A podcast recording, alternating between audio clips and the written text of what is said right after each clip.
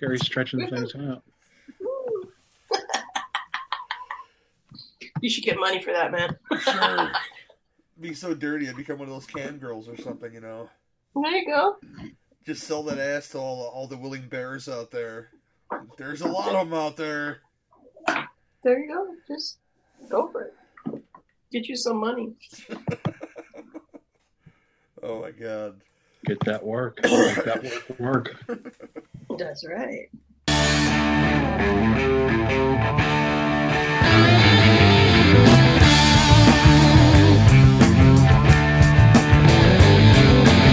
Well, I'm looking at you, and I'm wondering what you're gonna do. Looks like you've got no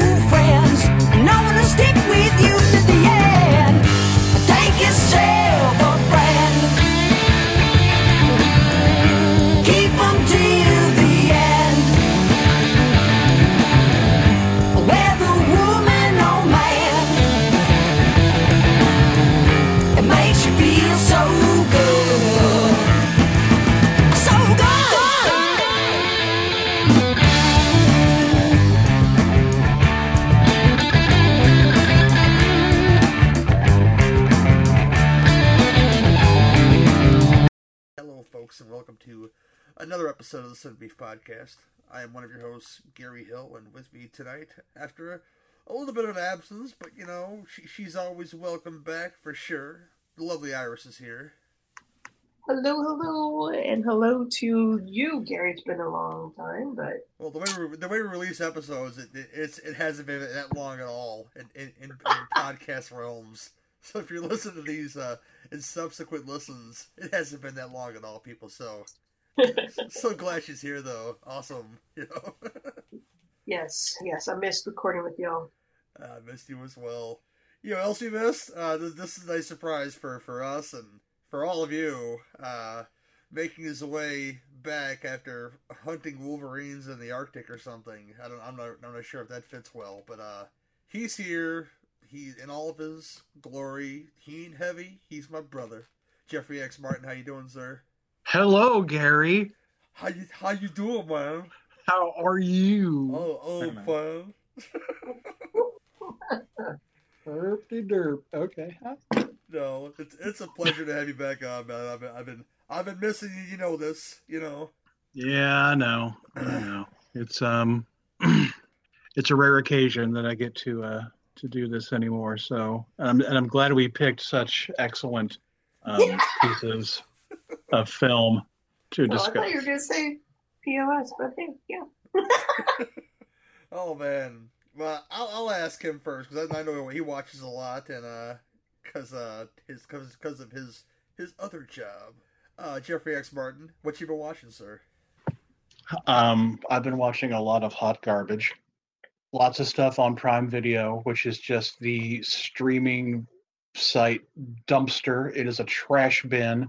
There are horrible things on there, and you got to dig for them. But I watch stuff like um, uh, Blood Beat is what I watched most recently, which is about um, a psychically controlled samurai warrior who roams through rural Wisconsin and kills people wearing flannel.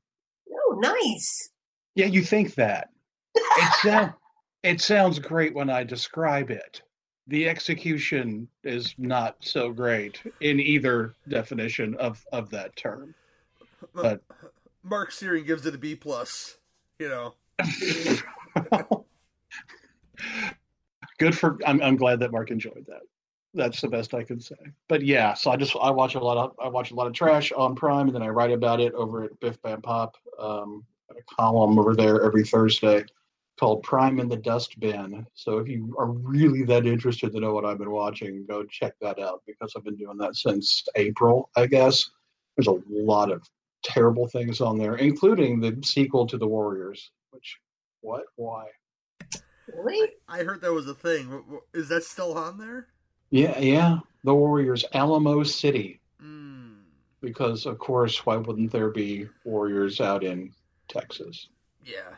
Well, you know, he, he It's a much longer. It's a much longer walk to Coney Island from Austin. but Michael Beck. Mike, Michael Beck does does don a cowboy hat in, in Megaforce, so there's that. So Fair enough. could have been foreshadowing. Oh, I hope not. Warrior, Warriors of the future. You know. Oh, good lord. Oh no, wait, that's that's the Bronx. Yeah, yeah. Or Warriors of the Wasteland. yeah. There were Kami in there. Oh man. Anything else, sir? Um, no. Let's say we were next talking about the Great British Bake Off in a long, long time. I was I was totally expecting from. I haven't. You know, I haven't. I haven't watched it in a long, long time. It's funny. His, his special report on the Great British Bake Off. I'm kind of disappointed, man. But uh, Ah, you know, had some lifestyle changes. that's so okay. that is. It's all right. Anyway, hi Gary. Hi, hi, X. Iris, what you been watching? I I don't know why, but I've been on this, and maybe it was because it's the sign of the times, or maybe the American Horror Story. But I've been on this apocalyptic movie thing.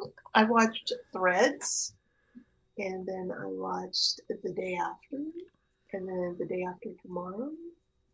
And yeah, I've just been watching these apocalyptic movies and going, okay, so to survive, I better not be doing this or hmm, I should think about this.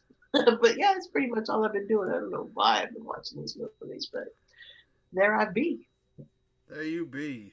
What have I been watching? Uh, I I watched some stuff that um I'll mention a couple things that I mentioned on the last show. Uh, if you haven't seen the Love Gilda documentary by Gilda Radner, I I recommend that wholeheartedly to go check that out because wonderful woman and uh, they took a, a lot of the narration from tapes that they found and and, and when after she passed away and so it's like she's narrating herself throughout this whole documentary and it's Oh my uh yeah, it's, it's really good.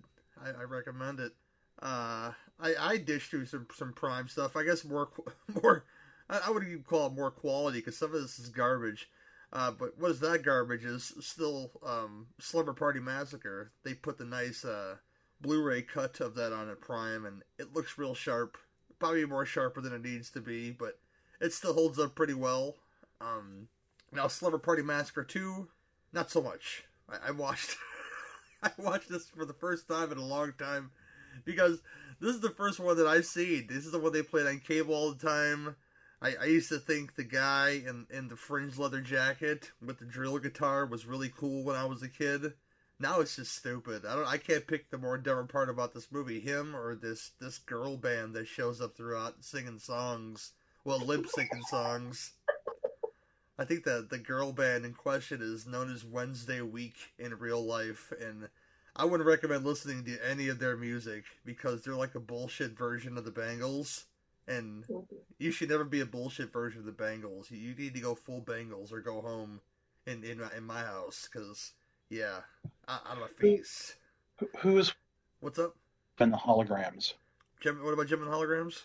Who is worse, Wednesday Week or Jem and the holograms? See, I, I watched Jem and the Holograms on, on USA because it was in that block of cartoons, and I think I would have kept watching, like waiting for like Denver the Last Dinosaur to come on if I didn't enjoy it just a little bit. so I'm, I'm gonna say Wednesday week is worse than Jem and the Holograms because Jem and the Holograms are obviously so truly, truly, truly outrageous. So it says so in the song, so I can't deny that. You know. Yes, all songs tell truth. that's that's just some self confidence. You just got cannot sell to people. You, you have to believe it, and they became rock stars through through a computer, and you know, Wait, hasn't anybody? That's what everybody else has done since then.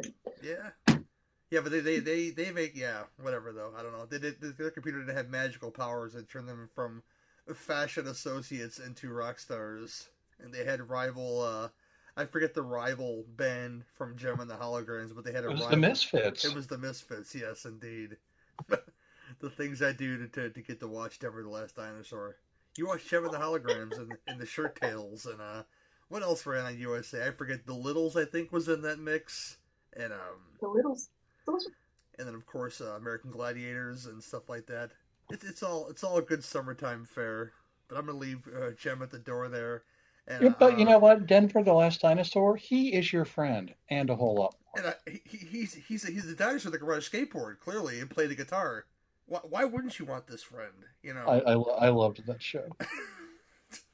there wasn't many episodes, but damn, was it enjoyable, man. Um, what else did I watch? I rewatched a couple things. Never rewatched the Florida Project for like the fifth time because that's that's that's bad news written all over it every time. Because it's not that it's not a well-made, well-constructed film. It's that end will will punch you in the gut because you know that girl's going to welfare services and by the end of that movie, and uh, it's not as happy as it plays out at the end of that movie. And uh, yeah, don't don't watch rewatch Florida Project if you, you're feeling down at all because it'll be like, yeah, your mother's a whore. Sorry, little girl, you're going to welfare services. Mm-hmm. Yeah. Uh, uh, I rewatched. Um, what else? There's something else in there too that was that was good that I uh I finished watching. I finished watching Big Mouth on Netflix. Show's still very funny, but the show is gonna get so canceled when uh, white suburbanite mom finds her eight year old watching Big Mouth on TV, and they get to the um, the the the um, the birth co- um, the eh, the Planned Parenthood episode. They'll they'll get to that, and uh, it's just going to be a bad time for for the parent to watch that with their children, saying, "Hey, who produced this? Netflix did, and they made it accessible to your children."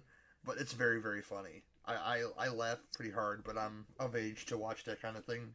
Um, huh. TV's been on. I've been watching some some TV. The, the, my my shows have restarted. I haven't watched uh the new Supernatural yet, but um I watched Riverdale that came on Wednesday night. I watched that. I watched Flash on Tuesday night. On a, on a Riverdale kick. Uh, that's that's dedicated to Andrew and Maddie for sure. Who you should have been hearing them on the episode before this one, but that recording got lost. So we're gonna do something neat for the Halloween episode, I think. Um, but uh, yeah, a lot of shirtless Archie on that show. So I'm sure the gays of the females would have been going insane because you know he don't wear a shirt much in that first episode, and uh, they've been very impressed with that. And uh, they're diving into more supernatural stuff in the in the town of Riverdale, which I, I'm I was waiting for it to happen, and it did at the end of that episode. And the Sabrina show is coming, which looks very exciting to me, and I, I'm I'm looking forward to catching that too. But besides that, I don't watch much TV except for the hero stuff, and of course Riverdale and whatever else strikes my fancy on a on a, a binge watch possibly to, to catch up to some shows. But I'll leave it at that, and I'm gonna kick it to our next segment, and uh, which is the beef bitches and mashed potatoes. Okay, who gets the burly Uh, beef? I ordered barbecue beef. I think that's mine, but I didn't He order gets the barbecue beef. Mine's the beef deluxe. Okay, who gets the burly beef?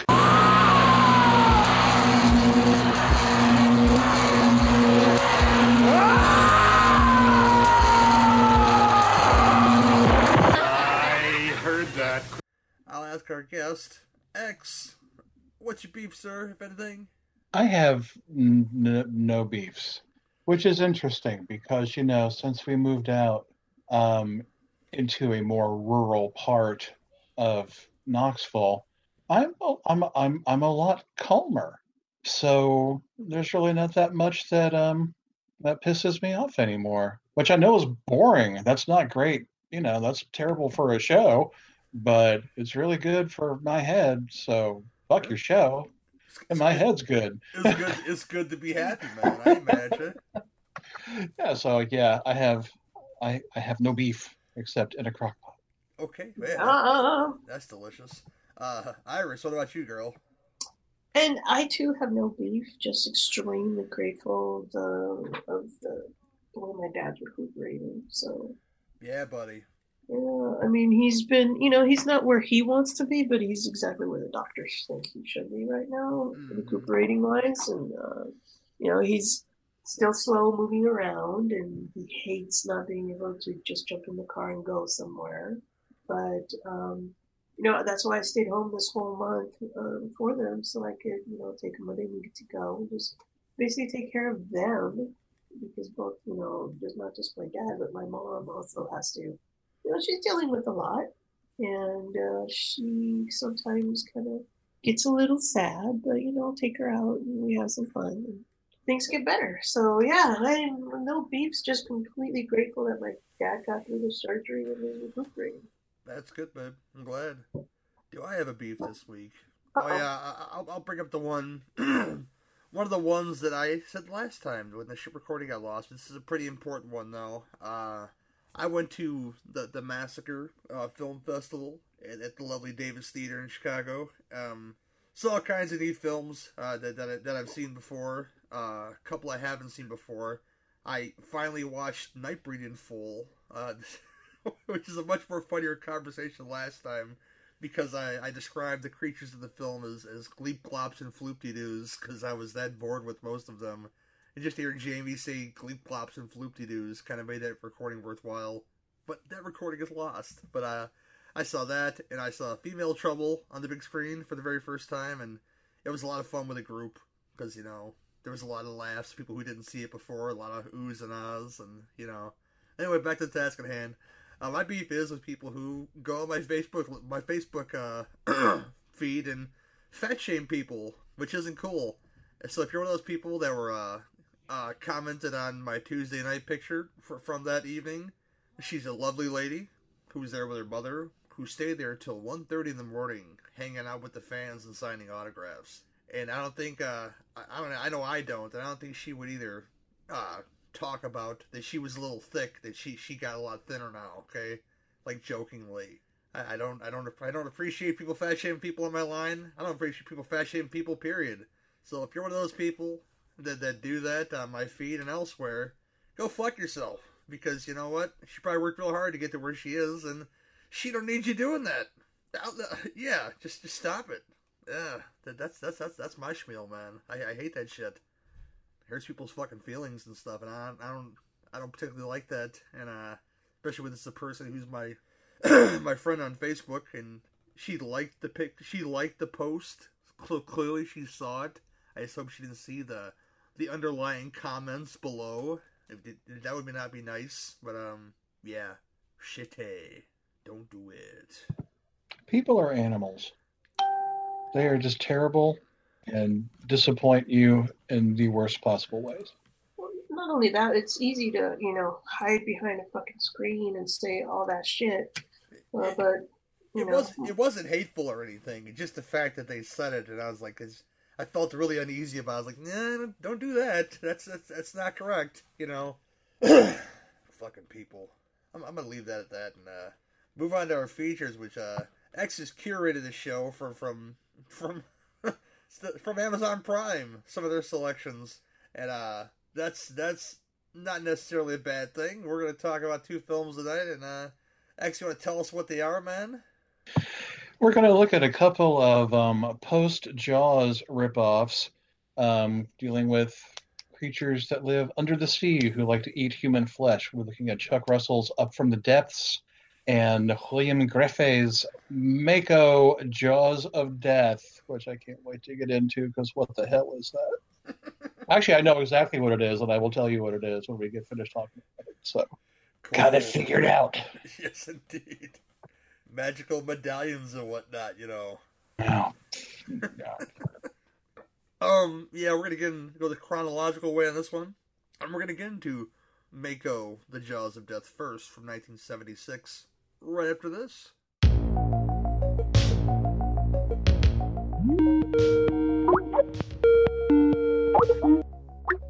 Hey, Paul, what I was thinking is that we need to cut a promo. Yeah, I've been working on some ideas. It's just I don't really know where to go with it exactly. What if I got like a filter where we could just kind of talk normally and we can have kind of a script, but then yes. I can I can like filter it so that one of us will have one kind of voice and then one will have the other. I want to put my request. Make me as Freddy Krueger. Can you do that? Maybe instead of the voices, what if we tried to like write a skit, develop a whole thing, and we have a backstory? And but well, I don't know. That might be kind of too long. So like screeching cars and explosions and fireworks and yeah, and, yeah. Well, what about? I like it. Eh, maybe instead of you know doing a filter, we could just like reach out to Robert Englund himself and maybe Ooh he can, you know, just record a promo for us sometime. Do you think? I, I, mean, we might have to like raise some money. We can do a Kickstarter, and we could just throw it out to like Robert Englund and you know sure, just sure. just all kinds of actors, and and I think people will do that. I think.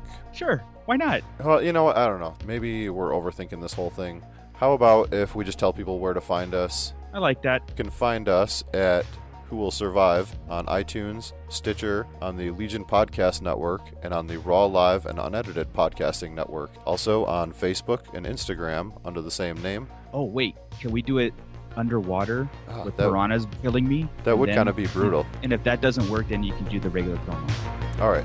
Well, just get in the water and I'll go get some fish. All right, cool.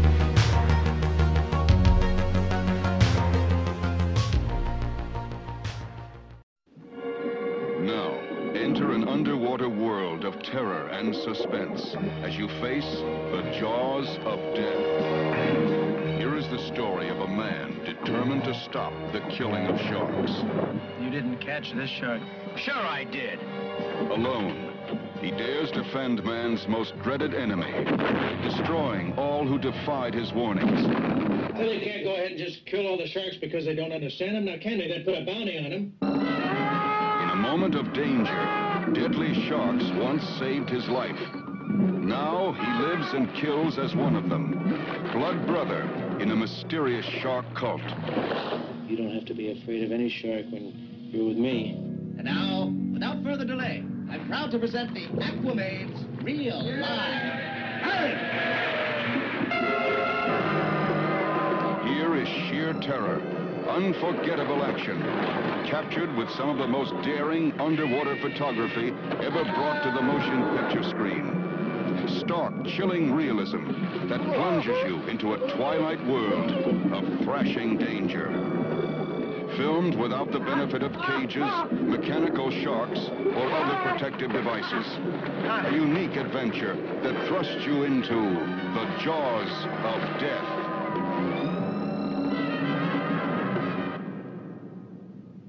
Mako, not Mako, Mako. I keep saying Mako because of the actor. Mako, uh, I'm, the- I'm gonna Mako it, so you might as well just. Go and do it. The Jaws of Death from 1976. Uh, plot synopsis is this. It sounds like The Last Dragon. The man accidentally learns that he has a mystical connection with sharks and is given a strange medallion by a shaman, Beck Shaman. Becoming more and more alienated from normal society, he develops an ability to communicate with sharks telepathically, setting out to destroy anyone who harms sharks. Yeah, we're gonna go into this right now. I'm gonna kick it to Iris first and ask her what she thought of Mako, the Jaws of Death. Well, the film, even though it was technically the film kind of sucks. Okay, It- some parts are so dark you can't see what the hell you're you're watching. Um, and there are, but the underwater photography in this is like very. I liked it. It was very beautiful. Um, the only beef I have with Mako, the Jaws of Death, is that none of those sharks were Makos. They were tiger sharks, but hey, you know, again, technicality. Um, um, and Mr. Aquaman himself, Sunny, who was out there um, swimming with the sharks. Um, yeah, he was interesting, and just to see how he he was such a it, it's kind of like that and and the, the, that anti-hero type of guy you know? It's the he's the loner he's not he's reluctant he's the one that's taking care of the sharks and everybody is just bad and the things that happen to him throughout this movie um shark wise he's kind of like pissy with humans because you know humans are shitbags. Um the the doctor wanting the pregnant female and what happens there. And um of course and also uh sammy was the other shark he, he named his sharks sammy and matilda. Uh sammy uh gets put in this tank with this lady who swims like a little mermaid. And um you know then the the guy the proprietor which is um uh see what was that guy? Oh yeah Buffy Dee barney. Uh, he has like these frequencies in there and i find it interesting that they're only affecting the shark and not her because if it was in the water it would have come through everything but whatever. Again technicality. Um you know they were screwing with the shark and he got pissed and so i can see why he, he was such a loner and would uh, prefer the company of sharks instead of humans. Because that's just how we are. Um, but it, it was a fun movie to watch again um, so at one point uh, these two guys uh, they're just awful. Pete and charlie uh, they are out there and they find out where the supposed reef or sanctuary of sharks are, and they're out there just shooting sharks for the hell of it. Now, some of this footage though does kind of bother me, you know, because uh, there's one point you see a shark hooked on a fishing line, and uh, I mean it's for real. You know, no CG at this time, and that kind of that bothered me. Uh, and then there was where the bang stick, one of the tiger sharks gets banged on the on the head, and you clearly see it hurt it. Yeah. Those two things kind of bothered me, but then thinking of putting myself in context and at that time, that wasn't a big deal. I mean, sharks were the the the scariest thing in the water at the time because of, of course, movies like Jaws and all these other movies that followed quite quickly. So um, at the time, it you know, jaws, you know, sharks were seen as just these awful things that would eat you, and they had no purpose but that out in the ocean. So you know, we didn't know very much about sharks back then, scientifically, I guess, of their where they fit in, in, in the ecology. So, uh, but besides that, there's these guys up there, right? And they're shooting and everything. And uh, old odd job there, Pete, um, he he's holding, and it looks like an M14. Uh, and when he is shooting this rifle, supposedly in his sweet little black tidy whities, uh, he he puts it in his stern. He puts the gun on his sternum, and you hear the kapow, and I'm like, dude, you're going to give yourself a heart attack because that's. Not, I mean, yeah, no, that just can't happen. but um, you know, but just just little technicalities. But some of the deaths were really good because I like the way um, Pete and Charlie met their end. I won't give that away just in case people do want to watch this. That was kind of creative, and I really like that. Uh, but um, the ending was kind of like um, kind of expected, but I was a little sad because I was hoping that he would just swim off into the sunset with the sharks and, you know, just basically give the finger to humankind and just go live in the water. Uh, but that didn't happen. Uh, but all in all, I did enjoy watching the film. Cool. X. Iris, I'm going to respectfully disagree with your um, position that that Shark Boy is an anti-hero because I'm reasonably sure that he's actually a fucking moron. okay. Now here's why I think this. Okay, first of all, he's he's this big shark protector, right? He loves the sharks and he goes around basically serial killing anybody who kills his little sharky friends. You know, he just scuba's up there like the dude from Amsterdam and he's got his you know climbs up onto their boats and gaffs them and does whatever he needs to do to them but if he's so protective of the sharks why did he agree to let that one scientist take the pregnant shark as if that one thing could keep the government from putting a bounty on sharks' heads? That's silly, and he's easily manipulated. Secondly, why would he sell his other shark, Sammy, to that bar owner to do the little mermaids of Weeki Wachee thing in in the tank? I mean, the guy said, "Look, I can't have anything in this part that doesn't belong to me, so just sign this bill of sale. It means nothing." You just signed a bill of sale, fuckhead. Of course it means something. You just sold your shark. So you love these sharks so much that you just give them to random people so that whatever happens, is going to happen. You no, you're dumb. Also, the the whole thing about how he how he can talk to sharks and everything. This is this is great. Okay, so he survived some kind of firefight in a foreign country, which is obviously filmed about 500 feet away from where they filmed the rest of the shark scenes, which is in Florida.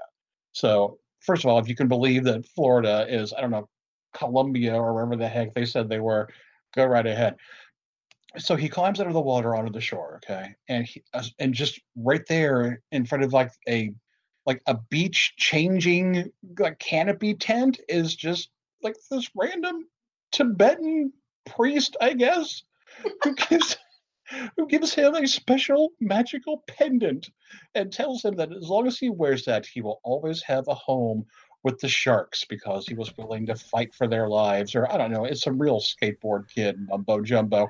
So he's just he's just shitty Arthur Curry now, king of the Florida inlets, and the sharks trust him implicitly because that's how biology works. But he's still selling them off like bundles of tobacco. So I don't understand. Look, if somebody gave me a medallion and told me that suddenly I could talk to sharks, I would not believe that, gentlemen. What you And wouldn't get in the water? No, and I would I would I would walk away from him because he has some issues. But no, this guy's just like, really? Oh, well, okay then. It's like giving it's like, you know, giving him a cape and telling him he can fly. so no, he's not he's not smart and he's not brave and he's not a hero. He's just this deluded putz who for some reason just you know, sawed a hatch into the floor of his house that he can open up and stare into the water and talk to whatever fish come up. It's just it's it's weird. So anyway, final point on this is I'm watching this and I'm thinking, I've seen this before, right? I mean, this is this is all really strangely familiar. And then in the credits, I realized that the writer and director is William Grefé, and he's the same guy who did Stanley. Remember Stanley? But the guy who lived in Florida and could talk to that, yeah. and he could talk to snakes, and he sold all of his snakes to nefarious people. And then when they betrayed him, he sent the snakes after them, but they ended up killing him in the end. It's the same fucking movie. It's Ben.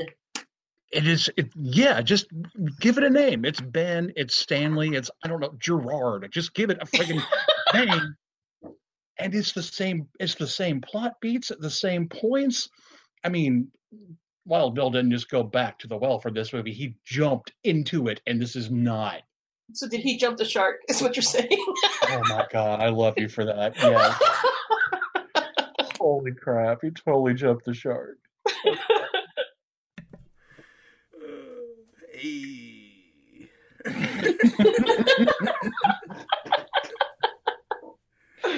I was laughing while muted. I'm sorry. Oh man, that was good. I'll take my own horn on that one. That's that's nice. Anything else, X? No, I mean, God, just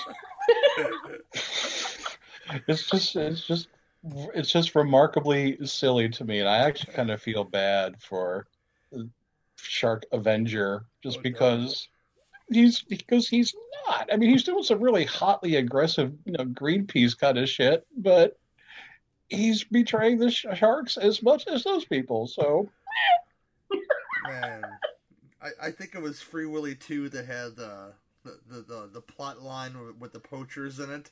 This guy needed to be part of that movie because um, this guy could talk to sharks and shit. And when you reach that upper level, your mind, body, and soul are one with the sharks. And his medallion told him so. And uh, no, I I had I had a good time with this movie. Um, it's it's my kind of stupid, and I think that if if, if Sonny was smart, our our our, our titular asshole, uh, Richard Jaeckel, was smart, he would have started started a sweet underwater show with these sharks. It's like how they do all these tricks. You never know because he controls them with his mind and a fucking medallion. Apparently, does he control them with a special shark-proof plastic I'd be kind of good at it. exactly, shark-proof plastic. Where that just was looks that? like Saran wrap? that he could easily, the shark couldn't get through it, but he could easily rip a hole in it. Yes. Oh boy. Shark teeth don't work like that, y'all. That's all I'm saying. You know.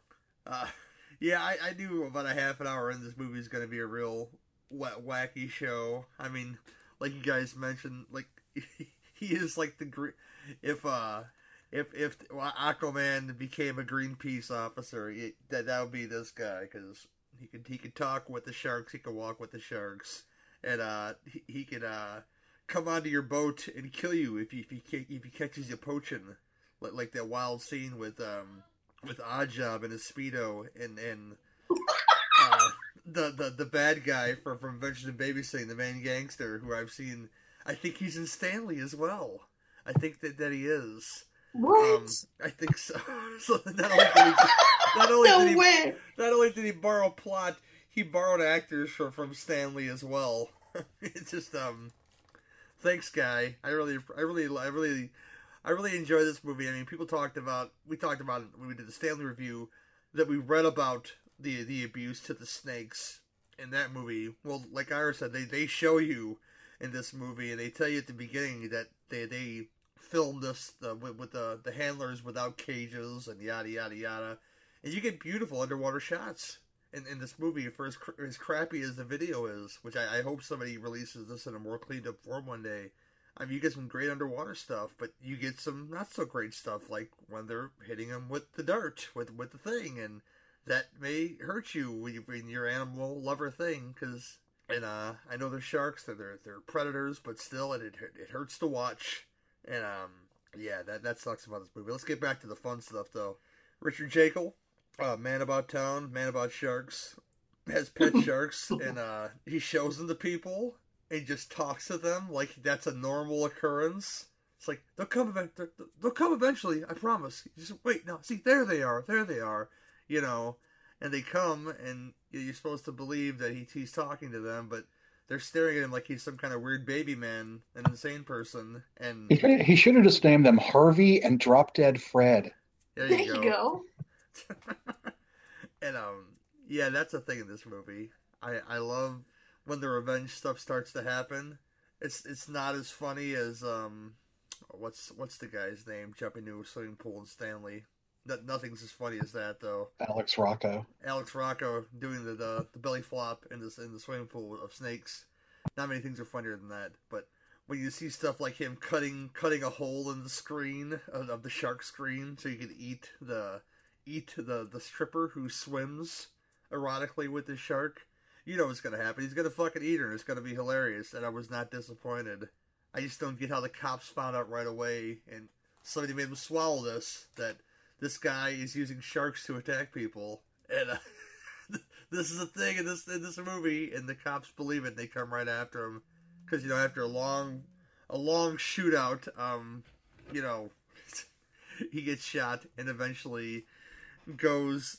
I, I, did he drop the medallion in in the water? This is what happens in this movie because you really I don't think- see it like. he- No, he took it off. No, he took it off and just left it on the table, thereby disassociating himself from the world of the sharks. And then, yeah. Does that mean he realized he was being a complete asshole with the sharks? I'd No, imagine. I, I think it meant he just didn't want to, you know, take Goodbye, a, cruel take- world. take take a jail shower. Oh, yes. But um, yeah, I, I, I, I didn't think there was a a, a, a Mako in this movie at all. I think it's a Mako, but um, y- yeah, I, I didn't notice it. I don't know sharks very well either. I'm, I'm glad Iris pointed that out though. Now it kind of makes, loses some of its credibility in this already wacky film. Um, Okay. um, yeah, I, I I had never seen this before. I'd never even heard of it before, but I know now there's like I know there's like 200 of these, you know, not not Jaws shark films out there, and this this one's a little more unique than some of the ones I've ever seen. So I'll give it that. Not unique in the fact that it's not the same movie as Stanley because it is, but unique in, in the fact that it happened in a shark movie. so so there's that.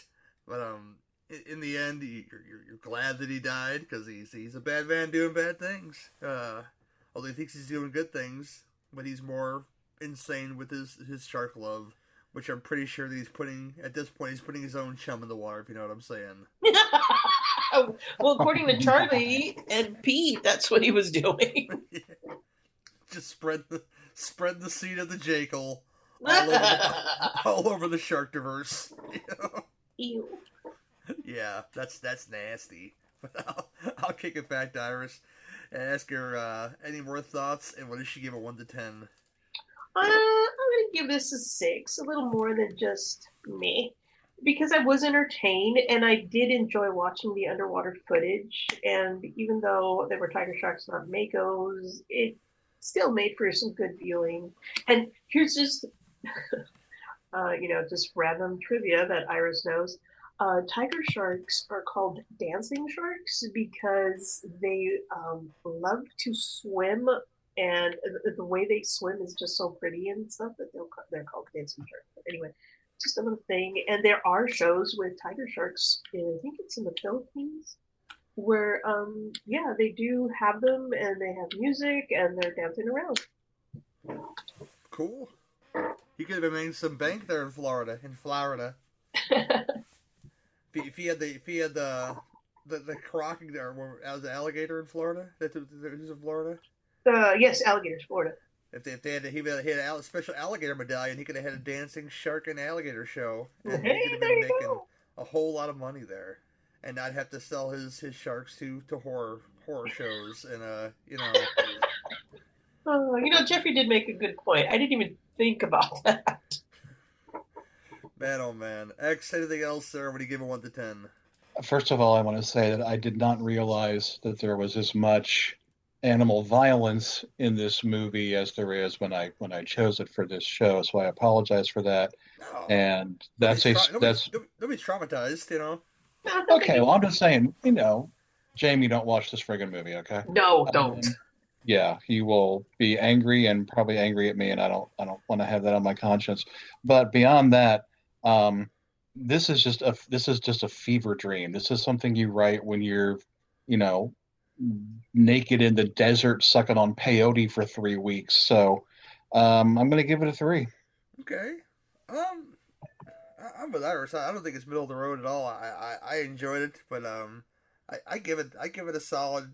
I give I give it a five. I won't call it middle of the road, but just not not insulting. I, I, I had a good time with it. I think most of you guys will have a good time with it. It doesn't cost anything to watch if you have have Prime. You guys can go check it out. Uh, Mako, Mako, a film not starring Mako. The Jaws of Death uh, is available on Prime. Both these films are available on Prime, so go go check it out if you'd like to. But after this, we're going to talk about the aforementioned film, directed by the great Chuck Russell. Could be the not so great Up from the Depths. Right after this. Badasses, boobs, and body counts is a weak grindhouse and exploitation cinema. Your three hosts, Mike. It's a quick. Thank you. Come again. Not racist at all. Mark. If you bend over and you have what is essentially a pubic cottontail coming out the crack of your ass, you need to do some goddamn grooming. And listener favorite, Iris. Uh, do not have sex with that horse. will make you question your own political correctness while laughing at theirs. Episodes drop every Sunday and can be found by searching BB and BC podcasts via Libsyn, iTunes, Stitcher, Google Play Music, and iHeartRadio. You can also listen to episodes directly from the show's website at badassesboobsandbodycounts.com. Imagine yourself on a dream vacation, sipping Mai Tais, surfing at Waikiki, basking in the warm Hawaiian sun, swimming in the tropical ocean. Your vacation is about to end.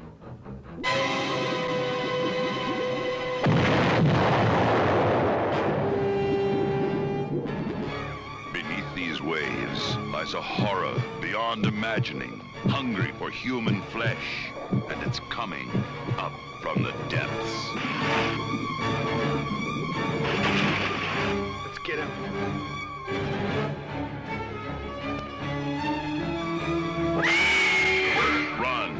Get out of its way if you can. A monster that rips and tears, hungry for flesh. A living tidal wave of terror is rising, clawing, eating its way up from the depths. Your vacation is about to end. Up from the Depths from 1979. Your short plot synopsis is this a giant shark like creature, not really, preys on the Hawaiian tourist community. Catfish. Looking like a guppy. Oh, man. I'm going to kick it to X first and ask him what he thinks of the film. It, I had more fun with this than I had with, um, you know, Psycho Shark Man. Yeah. just because this one feels like it really wants to be a B movie, where I think Jaws of Death was trying to like make some kind of statement or something, and this Yes. one's not. The statement is the statement in Up from the Depths is prehistoric fish will eat your ass. and they have 12 dorsal fins for no apparent reason. I guess so that the fish can only swim straight. This seems like a very bad evolutionary um, decision to me. But um, there's a lot of great stuff in in this particular movie. Like the very first, you know, the girl who gets killed before the credits even roll. Really, she's some kind of researcher, but she's got the standard Jacqueline Bisset, the deep scuba diving outfit on, which is a white T-shirt and a pair of panties, and and And that beautiful accent. right? And, and a scuba tank. And then when she gets eaten, because, well, of course she gets eaten, and the blood bubbles up into the water, the guy who's on the boat waiting for her does nothing. He's got a glass of, of wine sitting on top of the steering console. And he's just like, hmm. hmm. I was, I was watching this at work, and I was commenting to my coworker. I was like, "That girl, that white girl's got two nice ass. Died this early in this movie, but it's gonna happen." anyway, the whole thing takes place at a Hawaiian resort. So you get to meet a lot of the guests who were there, and that's cool. The the the um, manager of the place looks like a skinny Herb Edelman. So he's like Big John, Little John running this fucking Hawaiian resort. But there's um, Sam Bottoms is the main actor in this, and he's like a swindler um, dude. And you don't really hear a lot about Sam Bottoms. You hear a lot about Timothy Bottoms. So I guess it's like he's like the lesser Baldwin. Maybe there are a lot of lesser Baldwins. You, have Adam I Baldwin. know. I, don't think it's a lesser Baldwin. You have uh, Right. Stephen Baldwin. You have uh, what's what's the one from um? There's Billy. There's there's Billy. There's Daniel. Um, there's Alex.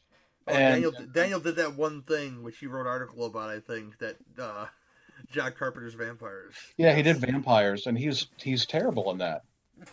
But anyway, yeah, the Bottoms were like the Baldwins of, of, of the '70s. Timothy Bottoms was great in Roller Coaster, by the way. Is the crazy. I Oh, like to blow up amusement park rides. Yeah, it's a good movie. So anyway, you just got a bunch of wacky characters, mostly old old dudes and their wives. There's one guy who just likes to get drunk all of the time, and I can absolutely relate to that. But what Sam Bottoms and his little compadres do is they set up a fake treasure hunt. They go and kind of put stuff underwater and steer their rubes into going to find it underwater. And of course, I, I think that's brilliant because the main thing in a movie like this is how do you get people into the water? And I thought that was a really good conceit for getting people out into the ocean because uh, when things happen in the water in a movie like this, and I've never understood this, especially when you realize, oh, it's this is a thing fish. Um, things happen in the water, and the people on the beach freak out. yeah. Now, now this only makes sense in Piranha 2, where you have flying piranha. But is, so, is this fish going to like just come trucking up onto land like a James Bond boat and just start eating people? No, it's not. So just everybody calm the, the, the fuck down. I also like the fact that when the resort sponsors a hunt for this creature, the people in the resort start stealing the decorative spears from the restaurant. one guy one guy has a flamethrower which is precisely what you need when you're on i don't know the water is fire and then there's the one asian dude who is you know chanting a buddhist mantra and then all of a sudden yelling bonsai now i don't know how many more stereotypes you can cram in to one character who's only on screen for five minutes but he's right there. You've got these two people in scuba suits who when they're on shore walk backwards the entire time. They walk backwards down the sidewalk. They walk backwards to the beach. They walk backwards into the ocean. It's like a Residents video and it's just bizarre. And the worst thing about it i think the saddest thing is you got two people out looking for this fish. They're in a glass bottom boat and danny thomas is nowhere to be found but i had a lot of fun i had a lot of fun with this you've got big dumb goofy rubber monster um, you know, I don't care about how Jaws of Death is like, oh, we filmed all this stuff without cages. I don't care about that. I want to know how many pygmies you've got inside the damn rubber fish suit and how you're pulling that along. That is what I'm interested in. So this is a lot of fun, um, a lot more fun than the other one, I thought. Cool, Iris. Um, I I'm in the same place with um Jeff, uh, Jeffery, because this this was this was a lot of fun to watch. I mean, it was just hilarious to think that there is this. You you see the you know the the theatrical poster, and you've got this thing with teeth, and you're like, oh look, cool. And then when you see a monster, you're like, ah, this is is, is this a Roger Corman film? Yes, yes, is it? Yep, okay, because it is great. And of course, um, so this movie, uh, you know, Charles Griffith, of course, is the the guy that was directing this. So, um, you know, he, I, um, from what I was reading, he thought he was being punished and being sent to the Philippines to uh, film this. And basically, what he did was pretty much, you know, say, fuck you, I'm going to film this as a comedy. And that's what he did. And by the time, uh, you know, he got back, um, there was, uh, I think they said 75 minutes uh, worth of the movie cut out. So, um, which I think I would have been fun to watch. And R. Lee uh, was in this movie, and I, for the life of me, I'm going to have to watch this movie again to see where he was because I don't remember seeing him. So, um, but yes, this film, this movie was lots of fun because it was one of those typical, you know, rubber monster movies. Um, there's one point where during the beach scene that um, uh, X was talking about, um, the there's this uh, kind of like platform where everybody's jumping into the water, and then the monsters come in and like everybody get out of the water, and everybody's just like, ah the monster hasn't or the fish hasn't hit the platform yet and the guy the the, the guy is already dropping into the water because you know like pretending that it had. And all this stuff happens and then they they pan through the crowd as you know uh, everybody's running around and they show the platform. And the guy on the platform is just kind of has his uh, the rifle down or the shotgun or whatever he has holding it by the barrel and just walking back and forth like okay so i guess my shot's done. When are you guys gonna come i mean it was there's just so much shit in this that um it's just enjoyable just to watch for that. And um just and then you've got the, the pretty boy and the girl and um they're kind of like on opposite ends because there's um the hotel proprietor. I forget his name because he's he's over the top.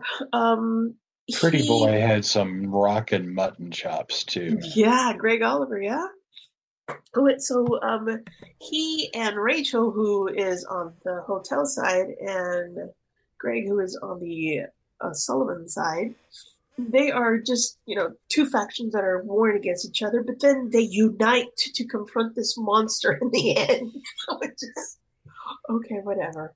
Um, but um, yeah, and I was, I have to say that I too was sadly disappointed that the, first diver that went into the water ends up getting eaten. But it had, did have that classic Corman where um, you don't get to see the monster until the very end. And when you do get to see the monster, you start cracking up because you're thinking, oh my God, this is what was scaring you? This is fucking hilarious. Right. So, right yeah, I was completely entertained with this movie, and I really, really loved it for all the wrong reasons. Oh man, up for the depths. Uh, yeah, this is a Jaws ripoff in every sense of the word, right, th- right down to the soundtrack. Because you you knew just when our guppy, our big uh foam, the that's what it reminded me of.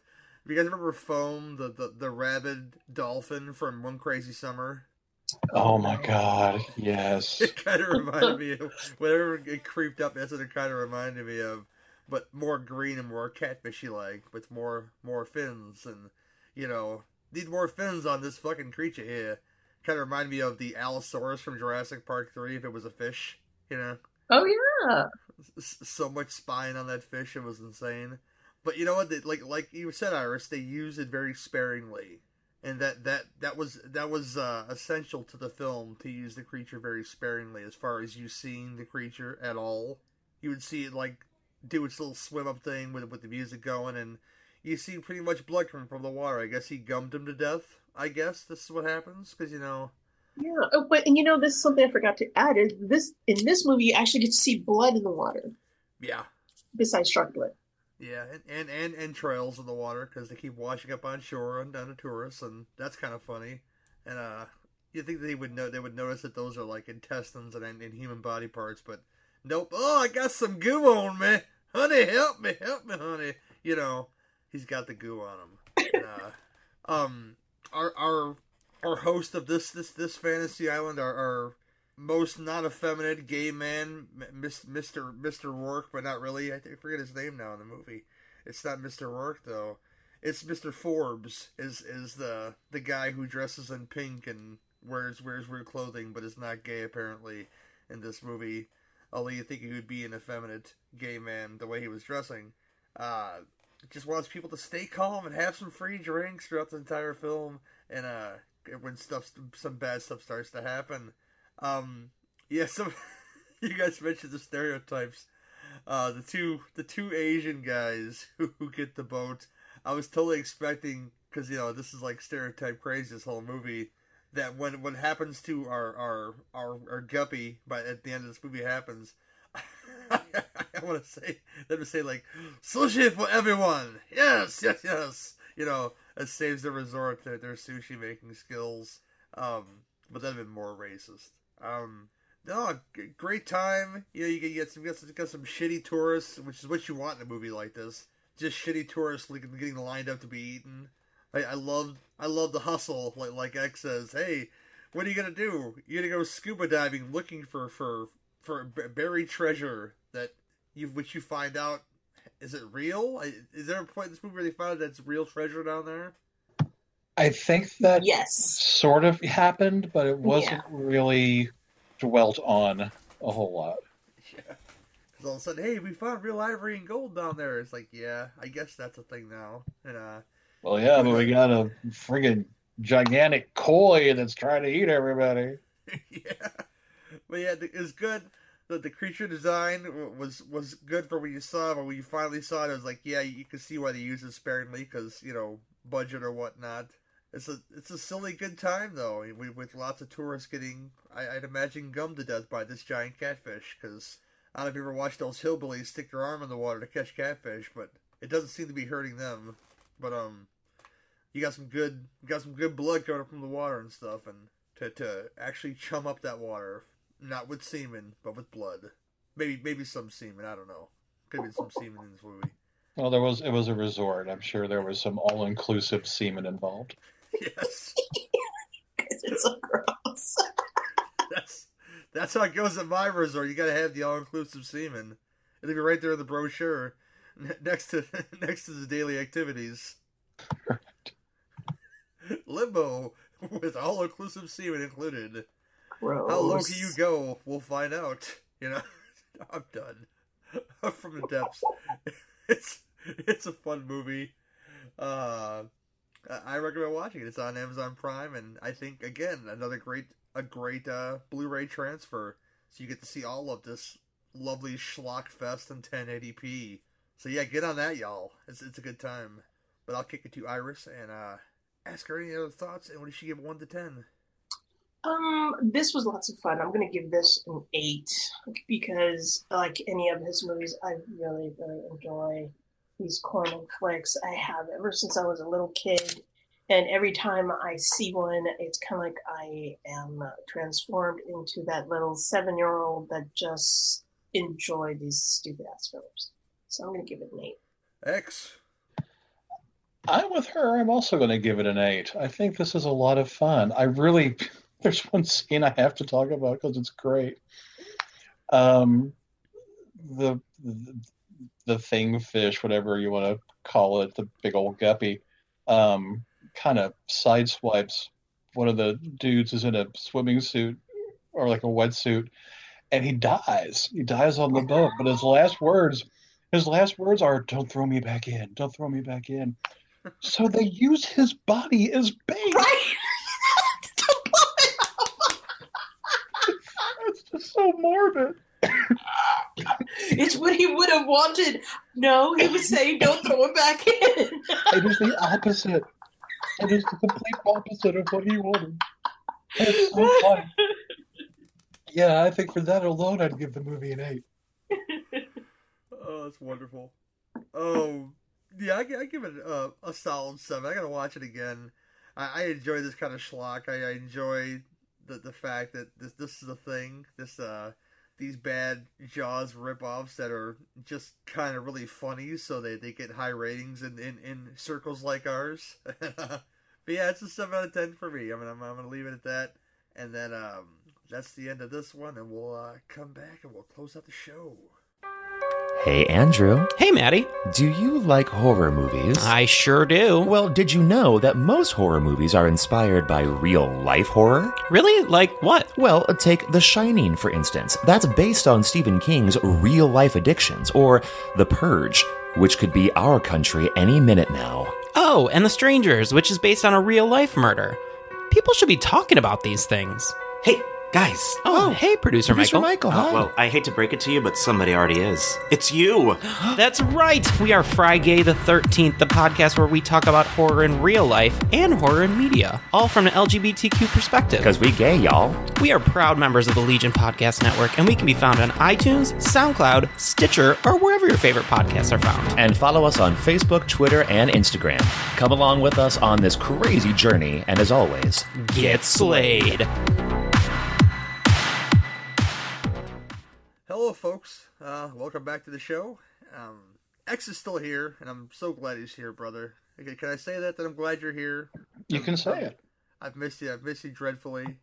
Not that my other co-hosts suck or anything, but you know, there's a certain kinship that you and me have that, that I don't have with them. So That's fair. that is fair to say. Yeah. Now can, can I say that you may be back for another show? Not not sometime soon, but hopefully sometime soon. I'm I'm I'm hoping to do some more stuff with you if you're if you're comfortable with that. I know we've got one more thing possibly planned for the, the future, but yeah, there's some. We'll, we'll, we'll I, I will make no promises, but I Okay. but we will we will see. Okay, I can I can live with that, brother.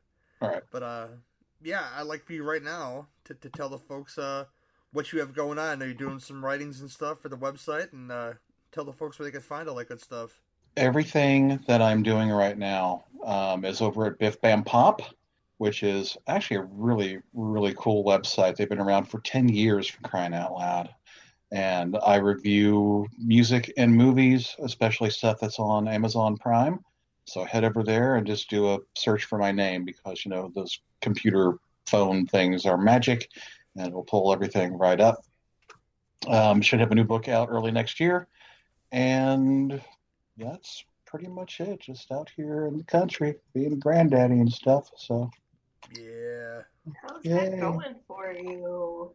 it's interesting. It really is. Um, you know, everybody says that being a grandparent is different than it is being a parent, and it's true. It was, it's it's kind of like how I imagined it would be. That being, you know, being being you know Papa X as as as they call me, being Papa means that I get to be like Christopher Walken and Brainstorm. Take him. His pants are full. So and I don't have I don't have to deal with any of that. It's just like here you go. That's yours. You can you can deal with that. But I still get to have all the fun with him and he grabs my hair and you know, and I take pictures of him and he's really fascinated with my you know, with, with the camera. So it's it's fun.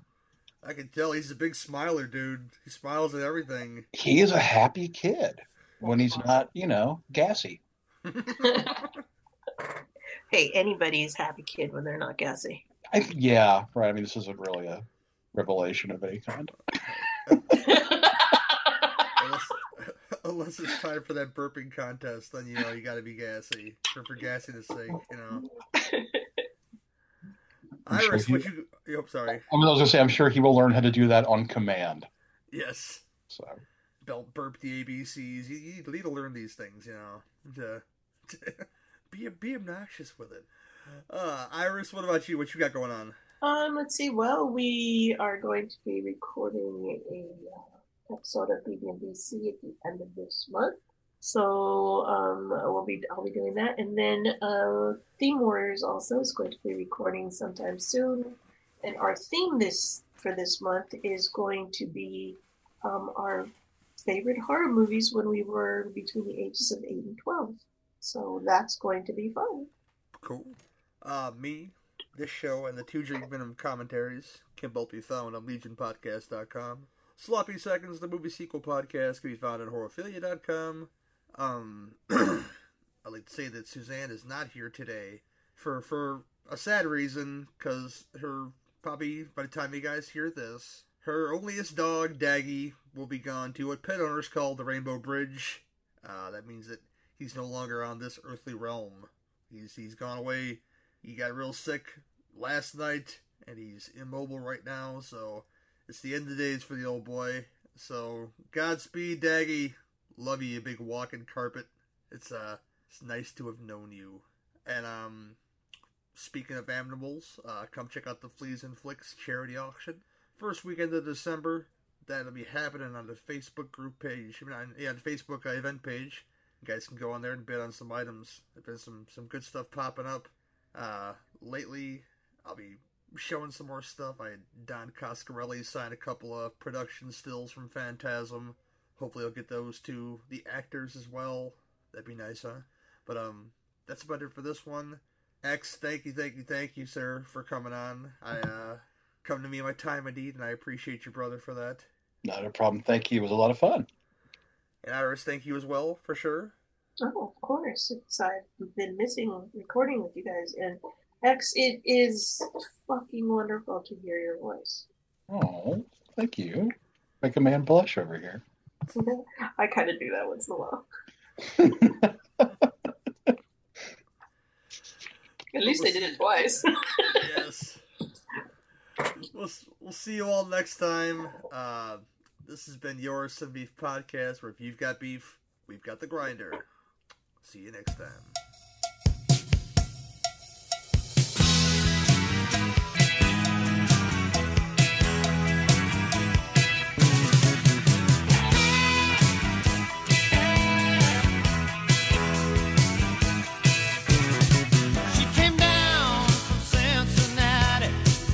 took her through.